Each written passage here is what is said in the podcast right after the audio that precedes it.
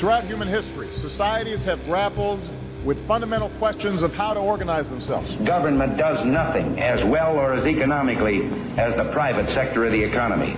Tech companies are actually taking over the world, and they're doing it with our government's help. But there's also seems to be a growing awareness that they have become so big that they have too much power now. The potential for the disastrous rise of misplaced power exists and is gravely to be regarded. There's a hidden goal driving the direction of all of the technology we make. For we are opposed around the world by a monolithic and ruthless conspiracy that combines military, intelligence, economic, scientific, and political operations. Public policy could itself become the captive of a scientific, technological elite. People all over this country are wondering whether or not this great country is evolving into an oligarchic society. This alternative vision argues that ordinary men and women are too small minded to govern their own affairs, that order and progress can only come when individuals surrender their rights to an all powerful sovereign. Now we can see a new world coming into view, a world in which there is a very real prospect of a new world order. And today that new world is struggling to be born, the dream of a new world order. Hello, and welcome to another episode of Our Foundations. My name is Joshua, and today's episode will look at what the coming technocracy might look like. So, in the previous episode, I talked about how there are a lot of aspects that we are already living that are related to technocracy. There's a lot of technocratic aspects of our current systems and our current society, and I compared that to some illusions with Orwell's 1984 and Machiavelli's The Prince and um, the idea of the panopticon and I kind of related how all those played out and what that looked like from the viewpoint of a technocratic system and technocracy. And I made I believe a fairly good argument that we are already in that somewhere in that realm. I'm not really sure if it is fully enacted right now as those illusions refer to or if we're kind of at the beginning of that and getting into it further. But we are in that to some degree degree. And so now I want to focus on what is next. So, like I said before, this first view is something that is a little more visible, it's a little more obvious. The leaders and the systems are ones that everybody sees, everybody knows, and there is a lot of information about it and they are actual physical visible things. So also if you look at the philosophy of deleuze deleuze is a philosopher more modern post-structural and there's a concept that he talks about that i think is very relevant here. He talks about systems that are arborescent versus systems that are rhizomatic so, the idea of the former, the arborescent approach, would be that there is a clear hierarchy where each layer imposes its desires and its goals on the next layer. Basically, everything has its place, everything has its function. They can be identified and understood individually. It's like the parts of a tree. So, you obviously see the tree. You can tell that there is a tree trunk, there are tree branches, there are leaves, there are buds, there are flowers there are all of these different things. They all have a specific role. They all um, can be identified individually. We can see what each one of them are. We can determine what they are doing. We see what their role is, how they interact with the other parts of the tree but they are not defined by how they interact with the other parts of the tree. They're just defined by what they are because they are individual things.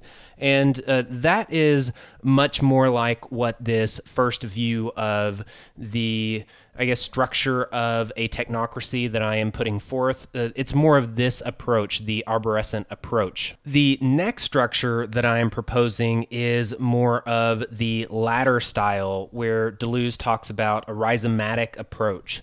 Now, with a rhizomatic perspective, this is relating to like a root system, like the rhizomes, that they don't have a clear beginning or an end. They could technically send up shoots at any point. They can come in contact with each other, join together, and then they become the same system. And it's how they interact with each other and where they send up shoots and where they send out new roots and all of this stuff and what they come in contact with and then they merge with other root systems. Maybe they get cut off from others. And it's a much more fluid approach. It's a lot less structured. It's hard to identify exactly where one system ends and another system begins and where two systems have merged together. And when they merge, do they become something new or are they still the same thing? Well, they're not clearly identifiable because they are more identified by their relationship to one another and to other things rather than being self identified as specific things with specific roles in a specific hierarchy. That's not a rhizomatic approach. A rhizomatic approach is different, obviously. And this is more like the systems of this second view of a technocracy that I am presenting are they're much more like this. They're much more rhizomatic.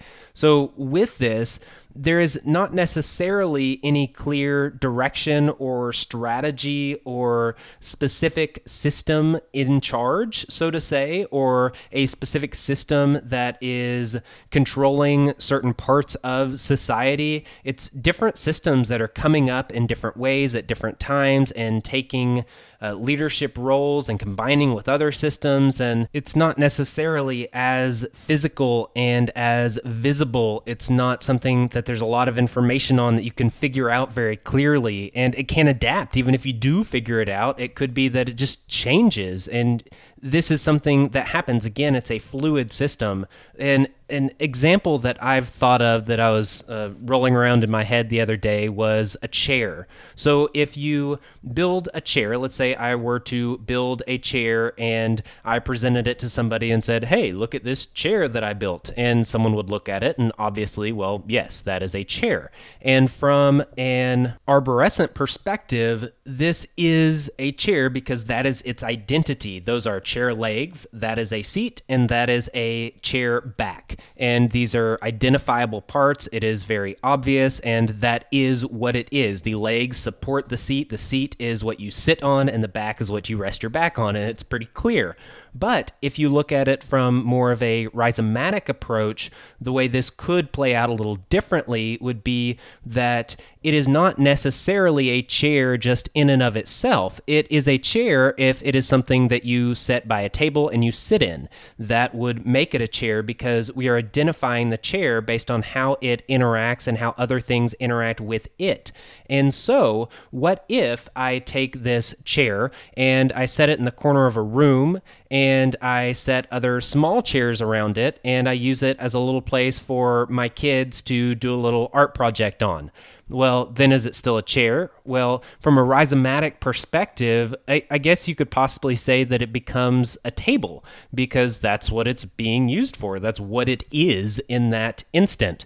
And so it would be a table. And based on how the kids interact with that table or chair, um, it can change what it is basically it can evolve. And not only can it evolve it can evolve other things that are interacting with it and they can merge together. So maybe the project that the kids are doing is something that is changed based on the fact that they're doing it on this chair. Maybe they see the way that the backing of the chair is. Maybe it has slats that go across and then they're doing something where they're making some little wooden birdhouses or something. And they decide hey we can attach these slats of wood that we're using for our birdhouses and put them on the tops of these slats on the seat back and make little shelves. And then this can be our little work table, and we can put our pencils and our markers up here on these shelves. And you know, I guess hopefully you can see where I'm going with this. I'm doing all this off the top of my head mainly, and so um, hopefully it's fairly clear. But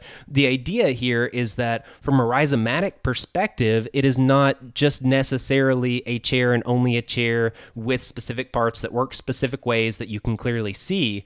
From a rhizomatic perspective, it is what it is based on how other things are interacting with it. And Deleuze calls other things machines. Everything is a machine, whether it's a an entire societal system, a government, or whether it's something so small as an individual person or an individual action or job or something like this. They're all different machines that interact with each other in different ways and they mesh and they meld and they change things and they evolve all of this stuff. And so the chair example is one that just ran through my mind, and uh, hopefully that kind of makes sense. But the idea here is that from a rhizomatic perspective, you can have a society with technocratic systems that aren't necessarily as clear and definable as what I put forth in the previous episode, where it's definitely here you have this council of experts and they're going to make all the decisions, and you have these different machines, these different systems, corporations, governments, whatever, fulfilling their own individual roles and all this kind of stuff, manipulating people, having systems of control that are set. The panopticon is something that's um, confined to a specific environment. So you go inside of this prison, and there's ultimate control within that prison because of the panopticon system. Or you go inside a school, and the school is designed in such a way that everything works the way they want it to work. Or maybe it's a governmental system, and it's set up in a way that as people interact with this government system within this geographical area, it is designed in such a way to work in a certain way with a certain hierarchy and all this stuff. Those things are relatively straightforward. But when we move on to this next example that I'm going to, it's very different. It's not the same way. Things are happening in the background. It's systems, it's movements, it's concepts that are flowing, they're evolving, they're working together. And it's not necessarily that there is a specific system of control or group of people in control behind everything, like you might have in a very clear, straightforward technocracy or technocratic governance system it's very different and um, I would say a little more nefarious, maybe. But that's what we're probably going into for the later evolution of technocracy, a technocratic system. So, to make a little bit of a connection here, I can connect these two systems by looking at how the illusions are referred to last week evolve. So, one aspect of this would be in Orwell's 1984. He talks a lot about newspeak, and it's this idea of making a new language where you're making it out of the same basically the same language as we would think of it, but you are changing the definitions of words and you're mostly eliminating words so that you get it down to where there are the fewest number of words that you could possibly need. They all have very clear meanings that everyone understands. And it gets to the point where society can't even really rebel because they don't even have a word for rebellion. They don't have a word for conspiracy. They don't have a word for lying. They don't have words for these things. How could you even think or contemplate of these things if you don't even have a word for it? It's not even a concept within your society that you can draw on that you've ever heard of. And so that's roughly the idea here. And you could argue whether that's realistic or not. But in the book 1984 and the illusion I made last week, this has not been fully developed yet. They're working on it. They are still advancing it. They um, are using it to an extent. They're introducing it. But the idea is that in a few generations, it will be the main language that everyone speaks, and they won't even remember the old language. And hopefully, at least from this perspective of controlling the society, hopefully they won't be able to think these rebellious thoughts and thoughts against the party and against the system because they won't even have the words to describe the ideas. And that's the idea. But as you look at how Newspeak would evolve and really come into its own fruition within a few generations, as Orwell lays out, that is more what I'm talking about in this next aspect of technocracy. It's not that you are slightly manipulating some of the information, some of the history, some of the data. We already see that today. There was an example where there is a Supreme Court justice that's being uh, interrogated by many different people. And there's one time when she said something about, I believe it was sexual preference. I know the key word was preference, and she was called out as uh, being offensive, that that's that's an offensive term when you talk about preference. And if you state it in that way, that is offensive. Well, within a few hours, Webster's Dictionary Online had added the fact that preference was an offensive term when stated in that context. And that had not been there before. But all of a sudden, there was this uh, very high profile interview being done, and this came up as an issue. And all of a sudden, the very definition of the word was modified in real time. And that is something that happens in 1984. That's what the Ministry of Truth does. They make sure that history and media and all of these things conform to what the party has always said and what they are saying so that they are never wrong. And the image and the concepts and the ideas that they put across just always are. And if they ever were anything different, then they just change it. And so then you can say that it always was. And that's the idea. We already had that going on right now. That's kind of the point. That's a random example I just actually heard about within the past few days. But this stuff does happen already. But think about the aspect of when new speak is completely enacted. I've talked about this with the internet before that there is this capability there that as big tech basically controls 90 uh, something percent of the internet, what if they just start censoring things and changing things and only showing you certain things, the shadow banning, all these kinds of things that we know are happening now? What if this comes to its full fruition? And that's where I'm going with this later stage of technocracy. It's fairly similar with the illusion of Machiavelli's The Prince. In The Prince, he's talking about a specific ruler, or you could think of a specific government. And uh, it's this idea of them being very uh, self centered, self focused, focused on their own power, stabbing people in the back, but putting forth a good image of being a good Christian man, kind of a thing, or good uh, Christian nation, whatever. And doesn't necessarily have to be Christian. Moral, I guess, would be a better term. But the idea here is that he's applying it to a certain person, and we could easily extract that out to a specific government. But what if you apply that to an entire societal system where everyone is thinking in this way about society. It's not necessarily that everyone in society is Machiavellian towards everyone else, it's that everybody views the social body, so to say, as something that should function in a Machiavellian way, where things are done for the good of the social body and it's all about the social body. That's what comes first. That's what's at the very top. And the individuals within the social body are sacrificed. They're stabbed in the back. They are treated poorly at times when it's what's best for the social body. It's that the social body itself is machiavellian and it's it's rhizomatic maybe it's something that is a little different because the social body isn't this concrete thing. It's not necessarily even a political system or a cultural social movement. It's just this it's this concept, it's this abstract, it's this idea that people are looking towards, that society is oriented around, and people are doing things for the good of everyone else. It's the greatest good for the greatest number. It's that kind of idea here. And the Machiavellian approach could be viewed from that perspective, and that gets more in line with what I'm thinking in this later stage technocracy. It's it's the same thing with the idea of the panopticon.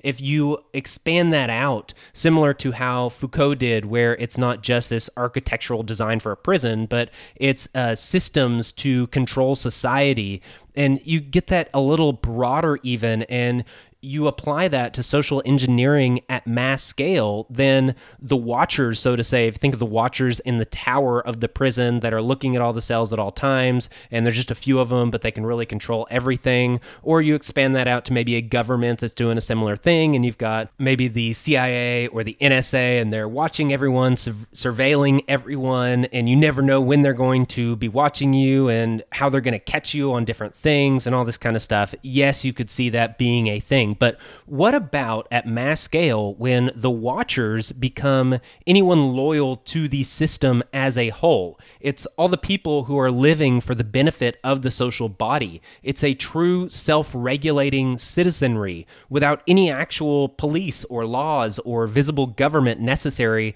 on any significant level.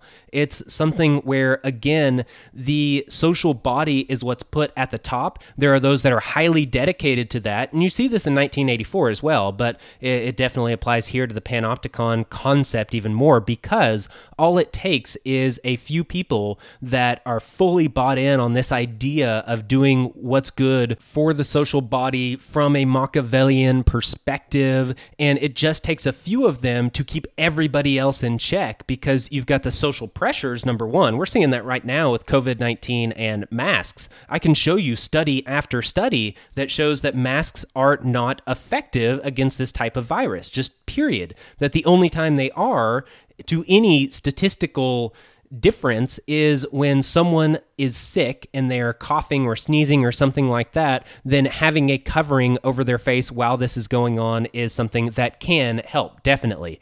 But most of the studies, I even saw one the other day that showed that in a randomized trial, there was a group that wore nothing, a group that wore N95 masks, and a group that wore cloth masks. And it was all studying um, influenza like illnesses and viruses. And so uh, this was before COVID, obviously, but what the results were were that the N95 masks were definitely more effective than the cloth masks by far. But the interesting thing is that the control group that didn't wear any masks actually fared better than the cloth mask groups. So the group wearing cloth masks actually contracted the viruses more than the group that wasn't wearing any masks. And so there are many studies like this that make it very clear that having everyone in society wear a mask at all times is just not scientific and it could actually be doing more harm. And I would say this is a better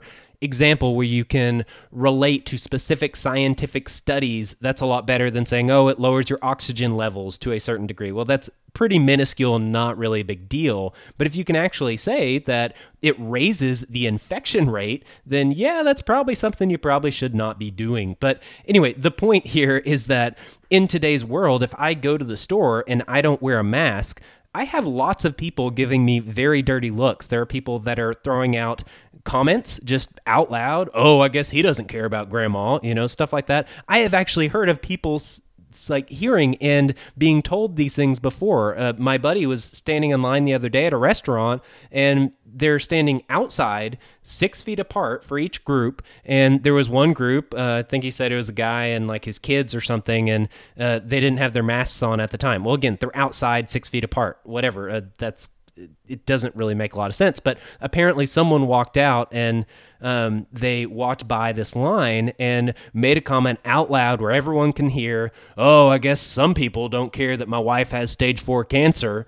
You know, you'd think they could just put on a mask. And he just, you know, kept walking. And it's this idea of the social pressure that you get just from looks, just from comments. And all it takes is a few people that are completely sold on this idea of masks or whatever else, and they can really help control the society. A lot of people will wear masks just because they don't want to be called out. They don't want to be viewed from that perspective. They don't want people to look at them that way. They don't want people to think that they don't care about other people. They want to be considerate and they want other people to think that they are considerate. And so this social pressure by the few that are completely sold on something is an idea that is um, from this concept of the panopticon, but can be applied on a societal level. And it can have a big impact, especially in creating a self regulating citizenry with the social body kind of regulating itself. Now, I just realized that I have spent more than half of this podcast episode just talking about this transition between one to the other, and I've got to get to the other. And so I am going to attempt this. Um, we'll see how this goes. But uh, the next system, I guess, that I am proposing and making allusions to again is one that I'm titling Plato's Brave New World Foundation. And so it's the idea of Plato's Republic, um, Brave New World by Huxley and the Foundation series by Isaac Asimov. And so with Plato's Republic, this is something that I've talked about quite a bit on this podcast, and you should just go back and listen to other episodes and you can hear about this. I did one on Ideologies of the Elite, is the title, I believe, and that was midway through season one, probably. And I went over this book among others. Uh, interesting side note I was actually in an elementary school in the downtown area where I live, and I saw a name that kind of caught my attention Margaret Mead. It was a school that had murals all over the wall, and there were quotes that were written out in different places. And I recognized Margaret Mead, and I couldn't figure out where it was. It was from that episode that I did, The Ideologies of the Elite. She was someone that wrote a book about an island where everybody basically lived free, they were promiscuous, they would sleep around with anybody they wanted children didn't necessarily stay with their parents. They just kind of go around to the village to different people. It was this free love society where anything goes, and it was this utopia, and everything was perfect. Everyone was happy, all this stuff. And uh, she wrote this book that you know explained all of this and talked about her travels there and stuff. Well people ended up going back later and finding out that it was all a lie that this actually wasn't really the way that it was. And so she had written a book that really helped skyrocket the sexual revolution and the free love movement this kind of stuff. And it was all based on a lie. And i saw this quote from this person in an elementary school in the library. So not only is it an elementary school where uh, it's someone that promoted the idea of like, hey, sleep around with everybody. Uh, that's probably not what you want to get across to the kids, but it's also in a library from a lady that lied about a whole experience and had basically a best-selling book that helped promote a movement. Um, that just seemed a little off. Well, to tie that in to what I'm getting into in this next view of technocracy, there's another quote that caught my eye, and it was from Plato, and it was actually from Plato's Republic. And I thought that was kind of odd in an elementary school. Well, sure enough, in Plato's Republic, he talks about eugenics and breeding the best elite class to rule over everybody else, and you pull them out at a young age. You completely control the breeding and the education, and you pick these leaders out, and then you give them a separate education, and they're the ones that basically control society and control the lessers. And um, there, there's you know definitely a lot more to it there. But uh, this idea of you've got to find them when they're really young and pull them out, and that's when you can really mold them and shape them. You censor what they see, what they hear. You uh, basically it's all music is the way uh, plato states it but it's talking about poetry and stories and anything we would think of as media today. All of it is censored because you don't want people watching stories of people lying or people being rebellious or being disrespectful to the elite class or to the rulers or whatever. And so you just don't have any of that at all in the society. You censor it all. And that was the idea. Well you have to do all this stuff starting very young so that you can indoctrinate somebody into fitting into this system that you want to create. And that was Plato's idea. Well, the quote that I saw in the school, in an elementary school, was the quote where Plato says, basically, I don't remember what the exact quote was, but basically, you have to find them when they're young, and that's when you have to start molding them, you know, something like that.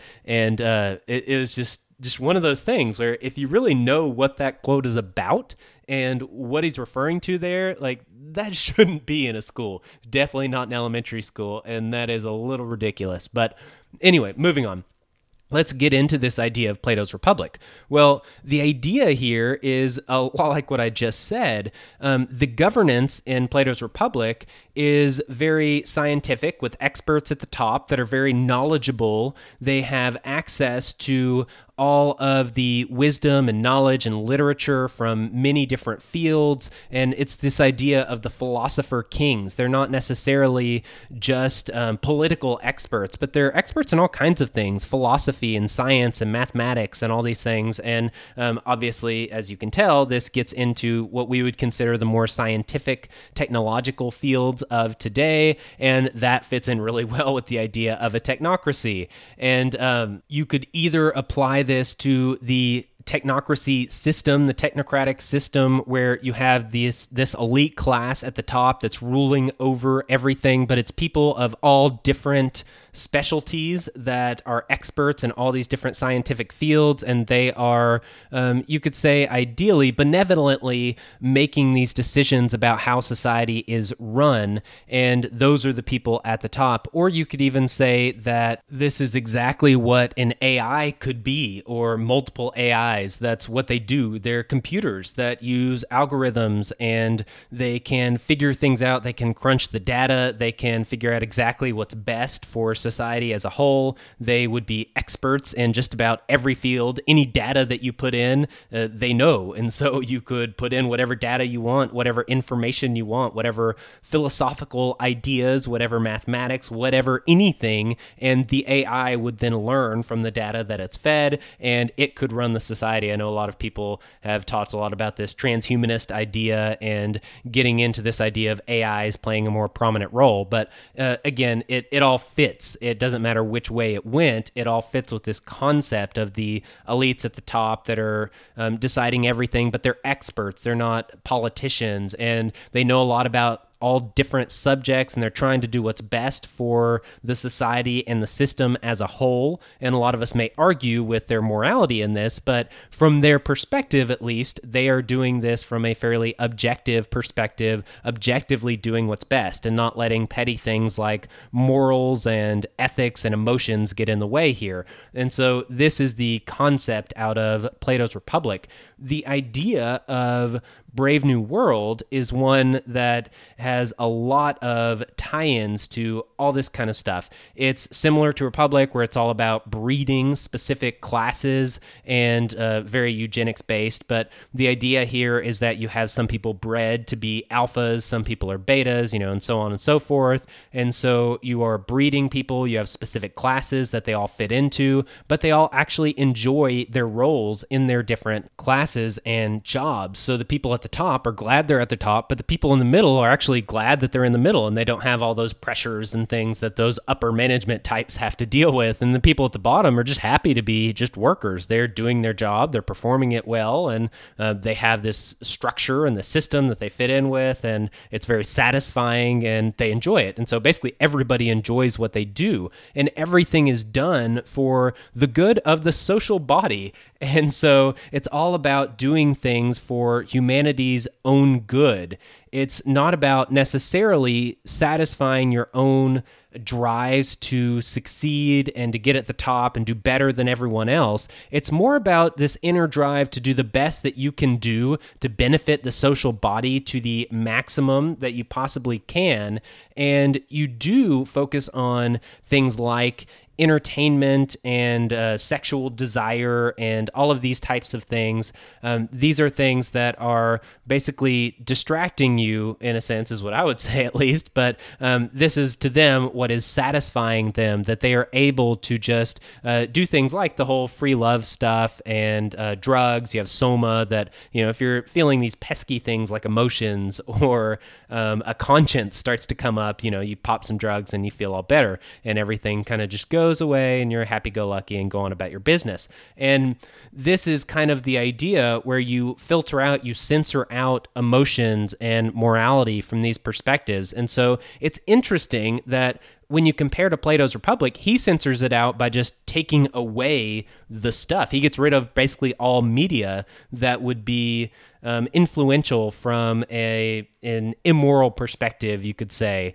Uh, but in Brave New World, it's kind of the opposite. It's that having all of these things, fully satisfying sensual desires, and uh, having the drugs where you can fully satisfy um, an altered state of mind and all of these things, having the technology to do basically whatever you want, go on vacation all the time, whatever, it's actually giving people this and all of it and as much of it as they can. And that, in and of itself, censors out the things like morality and emotions and conscience and these kinds of things. And so it's like a different approach to the same thing, though, with the same goal of getting people to do what's best for the social body, doing it from a fairly objective perspective with experts at the top. In Brave New World, I think they're the world controllers, might be the people at the top that are managing things. But it's much more of this idea of a system, it's the social body. It's not necessarily that you have like a president or a government or anything like this. It's more just that the social body is a thing. It's the structure that everything is oriented around, and there's different departments of the social body.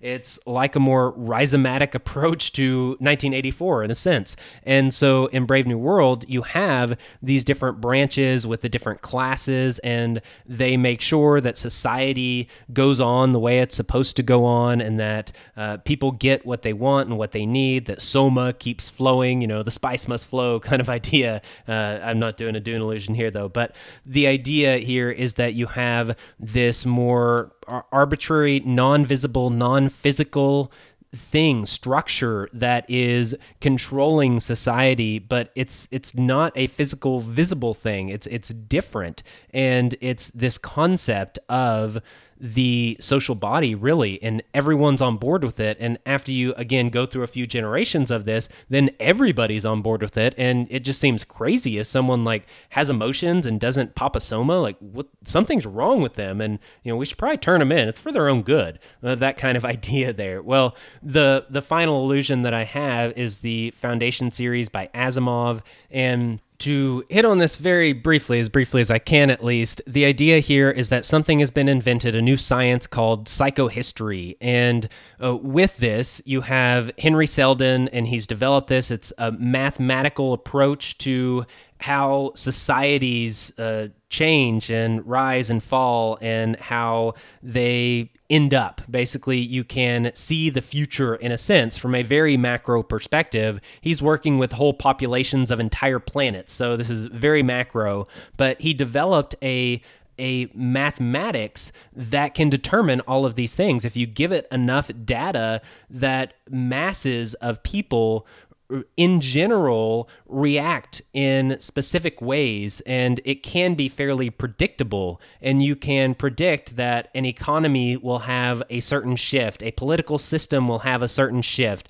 that the society given the state that they're in the education that they have the economy that they're in you can predict how that society is going to react to that specific economic shift or political shift. And so if you can basically figure this out for all the different aspects aspects of a society. Uh, again economics politics education media entertainment you know all these different things then you can basically end up predicting how a society, how a planet is going to uh, basically evolve, how it's going to play out. And he got this down to a more exact science and uh, figured out that basically the empire that existed at this time, it was this massive galactic empire with Trantor as the planet at the center, controlling the, all these other planets all over the galaxy. But he could see that this was going to fall and that everything was basically going to go into chaos and anarchy, and I, I, get annoyed by that term being applied to just chaos because that's not what it is, but uh, that's the way that Asimov at least states it. And Seldon sees that there is a way out. So basically, there's no way to stop this from happening, but this can either be something that takes thousands of years to correct itself before you get a stable empire and stable planets and governments and societies that can cooperate and you can basically have galactic galactic peace. This can happen, but it's going to take thousands of years to get there. Whereas if he institutes a few specific things, he can get this down to a much shorter time, just a few thousand years. And this is something that could be doable if he established two what he calls foundations. So there's one that is very visible and straightforward, and one that is more behind the scenes and moving things from um, a perspective that is not so visible and not so physical. So again, it goes really well with this stuff. But the idea is that one foundation is basically a group of they're a group of intellectuals, pretty much. They're making a galactic encyclopedia, and so they go to this very remote planet. And the idea here is that they're not going to be very involved. That the empire is going to start to decay, and these planets that are on the outskirts, they're not going to have a lot of influence there. They're kind of shielded because they're on the outskirts, but then eventually they're going to come in contact and conflict with the planets around them as the Empire starts to lose influence.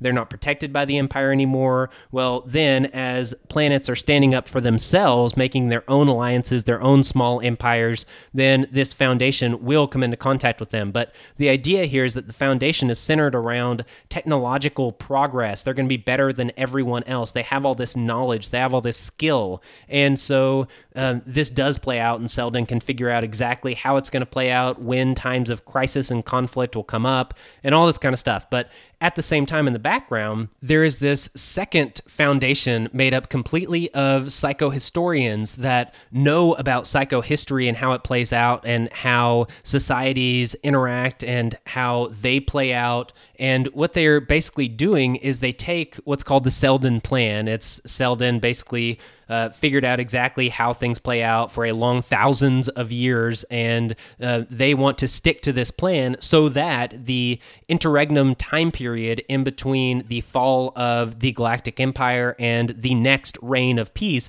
is as short as possible. And the second foundation is making sure that everyone stays on the Seldon plan, and this way they can make that time period as short as possible. And so what they do is they do this by doing it behind the scenes. They have some, uh, this is where the sci fi aspect comes into play, more fantasy here, where they have some mental powers where they can alter what people think and their brain patterns and things like this. And so what they do is they try to not use this power and when they do they do it as little as possible, but they ultimately monitor how different societies and planets are going about things, how these societies are evolving, how they are going to war and forming alliances and all these things. And when they need to, they place agents in maybe in a specific political court or maybe in a specific position, or maybe they alter or manipulate one specific person at a key time just to make sure that everything stays on path because, you know, Seldon had this down pretty well. He knew roughly what was going to happen, but there's always these variables that come up.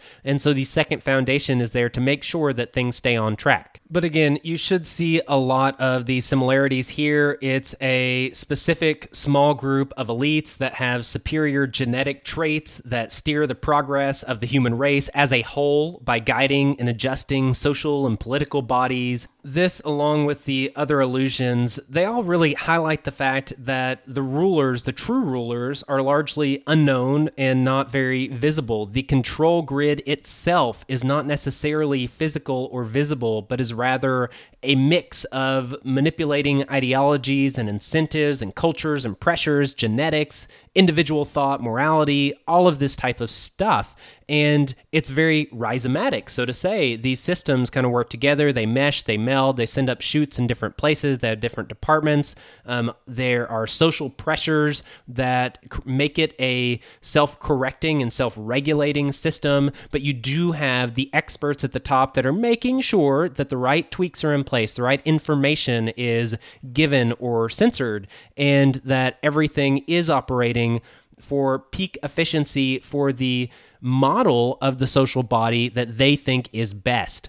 Now, this is what I think we are headed to for the later stage technocracy, the later stage technocratic system. It's much more of this perspective. And at the risk of being too abrupt, I'm just going to stop there because this has already ran longer than I expected and planned. And I've again been trying to keep episodes down to a more manageable level ever since season, the end of at least the interviews for season two. And so uh, I'm working on that. I'm, I'm trying to get there. I'm actually not really sure what I'll be doing for the next episode. I do want to talk about the biosecurity paradigm and uh, vaccines and different things like this, as well as tying in the analogy and patterns from the Reformation that I did in season two and tying that into season three and into basically what I just covered the shift into technocracy and the evolution of a technocracy and technocratic systems.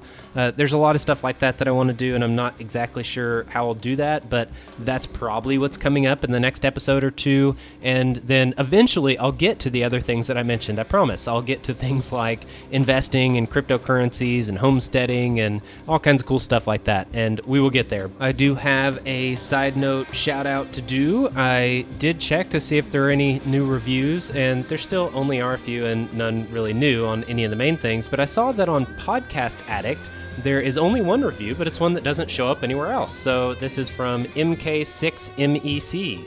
They said that it was a great podcast, that it's a must listen from the beginning and very informative. And they gave five stars. So thank you very much. I really appreciate that. I didn't even know you could give reviews on Podcast Addict, so that's also nice to know. I actually use Podcast Addict myself. That's where I, or that's the platform that I use to listen to all of my podcasts. So that's cool. It's good to know. I always had gone to Apple or somewhere to leave a review if I was going to do that for a show, and that's nice to know how to figure out how to do that on Podcast Addict. But thank you very much for that review. Anybody who hasn't done that already, I know I have uh, hundreds of people that listen to the show, but there are only a handful of reviews there. So I know most of you have not done that. So if you would, please do so. It really does help, and I really appreciate it when people do that. Thank you very much for just listening. Thank you for the support on Patreon for those who are actually giving money to the podcast and covering hosting fees and that kind of stuff. I will cut out here for this episode and come back next week for something new. Peace. This has been another episode of our Foundation's podcast. Thank you for listening. Goodbye. Yeah, thank you. Goodbye.